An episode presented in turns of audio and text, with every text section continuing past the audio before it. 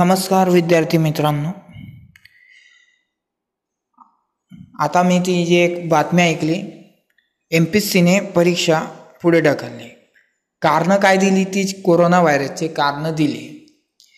पण असं किती वेळेस होणार हे विचार करण्याची गोष्ट आहे मित्रांनो. आपल्याला याच्या विरोधामध्ये काही ना काही आवाज उठवावा लागेल. 2021चा वेळपत्रक काही आलेलं नाही आहे MPSCचं. त्यानंतर जे मागचे जे पेपर आहेत ते केव्हा होणार आहे, तारखा देता ऐन वेळेस 3-4 दिवस बाकी राहतात, त्यावेळेस ते सांगता आता परीक्षा होणार नाही, कोरोना व्हायरसचा प्रभाव वाढतो आहे. आणि तो प्रभाव तर वाढणारच आहे, ते चालूच राहील. मग पेपर केव्हा होतील याच्याबद्दल काहीही MPSC असो, राज्य सरकार असो, काहीच कोणाला जबाबदारी नावाची गोष्ट नाही आहे.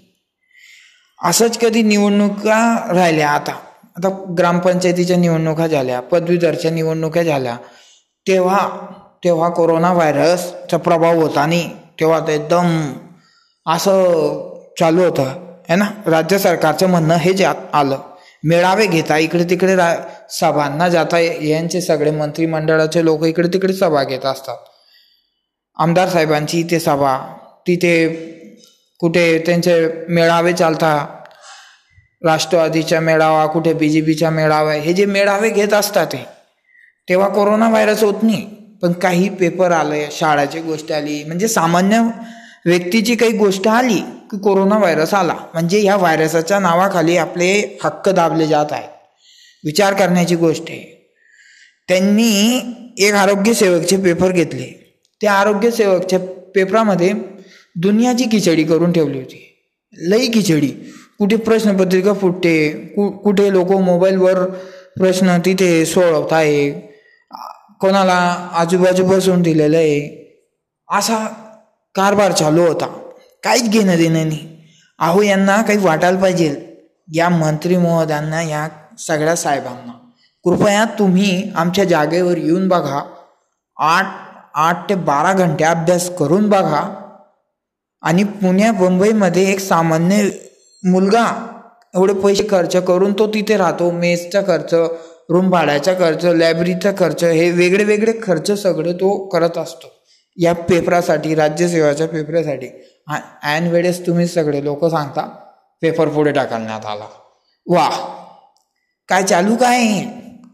तर विद्यार्थी मित्रांनो, मी तुम्हाला सांगतोय, आपल्याला सरकारला जागे करावं लागेल, आपली पावर दाखवायला लागेल सरकारला, आपण कोण आहोत. माझा हा व्हिडिओ रेकॉर्डिंग बनवण्याचा मागचा हेतूच आहे की आपण उठान, आपण आता डिजिटल लढाई लढू. कोणाला काहीच करायचं नाही आहे. फेसबुक, इंस्टाग्राम, व्हॉट्सअप, ट्विटर, प्रत्येक ठिकाणी प्रत्येक मुलगाने कधी एक व्हिडिओ ही बनवून असं टाकलं आणि सरकारला विचारलं, केव्हापर्यंत आमच्यावर अन्याय होईल, सरकार जागे व्हा, केव्हापर्यंत आमच्यावर अन्याय होईल, सरकार जागे व्हा. असा व्हिडिओ आपल्याला बनवून प्रत्येक मंत्रीपर्यंत पोचवायचे, महाराष्ट्राच्या प्रत्येक मंत्रीपर्यंत ही गोष्ट पोचवायची आहे. तिकडे ते केंद्र सरकारचे पेपर होता, आता रेल्वेचा पेपर झाला, तो पूर्ण होत होय, मग राज्याचे पेपर घेण्याच्या वेळेस कोरोना व्हायरस येतो का? विचार करण्याची गोष्ट आहे. आधी आरोग्यसेवकचा पेपर घेतला, कसा घेतला, तो पण ढांगचाने. आणि पोलीस भरतीचंच विचारू नका, इकडे मुलं किती दिवसापासून ग्राउंड ते अभ्यास करत आहे, मराठा आरक्षणाच्या नावावर भरत्या थांबवून ठेवल्या आहे. आता मराठा आरक्षणचा हा मुद्दा 10-5-10 वर्ष चालेल कोर्टामध्ये, मग तेवढ्या वर्ष काही भरती निघणार नाही का? आणि याच्यात तर मराठा समाजाच्या मुलांचं पण नुकसान आहे. समजा कोणत्या मुलगाचं वय 25-26 असेल आणि 3-4 वर्ष असं भरती निघणार नाही, मग ते 3 वर्ष त्याच्या त्या वयामध्ये प्लस झाले, तो 29-30चा झाला, तो एक्सपायर झाला, आता त्याला कोणती पोलीस भरती पण देता येणार नाही आरक्षण लागू झाल्यानंतरही. म्हणजे जी संधी होती ती संधी पण त्याच्याकडून हिसकावली जात आहे. इकडे कोरोना व्हायरसच्या नावाखाली 1 वर्ष काही घेतलं नाही, ठीक आहे, मग त्यानंतर ही अशा परीक्षा पुढे ढकलण्यात येते आणि आपण शांत बसलेलो आहे. हे असं का करतं सरकार माहिती का? आपण विद्यार्थी काही बोलत नाही, आपण आता माझी एवढीच विनंती तुम्हाला सगळ्यांना विद्यार्थी मित्रांनो, आपण फक्त असेच लहान लहान व्हिडिओ बनवा आणि कमीत कमी सरकारपर्यंत पोहोचवा. रेकॉर्डिंग बनवा, व्हिडिओ बनवा, जे ज्याला जसं परवडेल तो त्या पद्धतीने काम करा, पण करा. आपण बोलणार नाही तर आपल्या प्रश्नाकडे यांचं लक्ष जाणार नाही. आपल्याला आपल्या प्रश्नाबद्दल जागृत व्हावं लागेल, तेव्हाच हे मंत्री लोक आपले प्रश्न ऐकतील.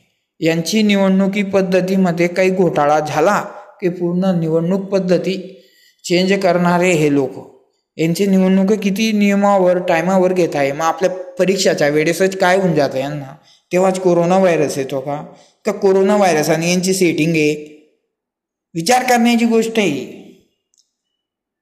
आपल्याला उठावं लागेल, शांत बसून काहीच होणार नाही. आता आपल्याला ही जी लढाई डिजिटल लढा, आणि कोणत्या भावावर व्हिडिओ बनवला नाही जात असेल, जाऊ द्या भाऊ, कोणी लफड्यात पडेल तर दादा ही व्हिडिओ रेकॉर्डिंग शेअर करून द्या. काही कारणवस्तव मी प्रयत्न केला व्हिडिओ बनवण्याचा, पण होत नाही म्हणतं चला आपण रेकॉर्डिंग बनवू.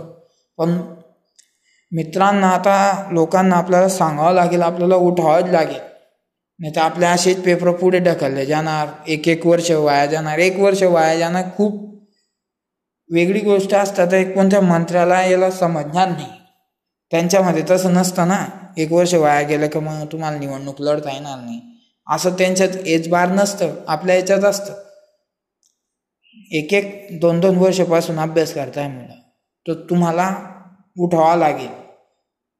आपण एवढा अभ्यास करतो, मग आपलं ते अभ्यासात आता काही फायदाच नाही, पेपरच होत नाही, याच्यासाठी आपल्याला लढावं लागेल आणि तयार राहा. आता डिजिटल युद्ध आपण सरकारशी लढू. सरकारला एवढंच सांगा, सरकार जागे हो, आमचे पेपर केव्हा होणार आणि एक फिक्स डेट. हे असं पुढे पुढे किती दिवस विचार करायची गोष्ट आहे, आता नाही तर कधी नाही. बाकी तुमची इच्छा. छत्रपती शिवाजी महाराजांच्या महाराष्ट्रात आपल्याबरोबर एवढा अन्याय होत आहे आणि आपण काहीच बोलणार नाही, तर ते पण चुकीचं आहे. म्हणजे आपण अन्याय त्यांचं सहनच करतोय कोविडच्या नावाच्या खाली, याच्या नावाच्या खाली. तर आपल्याला लढावं लागेल, तयार राहा. आपण रस्त्यावर कुठे उतरायचं नाही आहे, मी तुम्हाला सांगतोय. इंस्टाग्राम, फेसबुक, व्हॉट्सअप प्रत्येक ठिकाणी शेअर करा. आणि ज्याच्यानं काही होत नसेल तर माझी ही रेकॉर्डिंग शेअर करून द्या. मला काही फरक पडत नाही, माझ्यावर काय कारवाई होईल नाही होईल मला काही घेणं देणं नाही त्या गोष्टीशी. बाकी तुमची इच्छा. जय हिंद, जय महाराष्ट्र.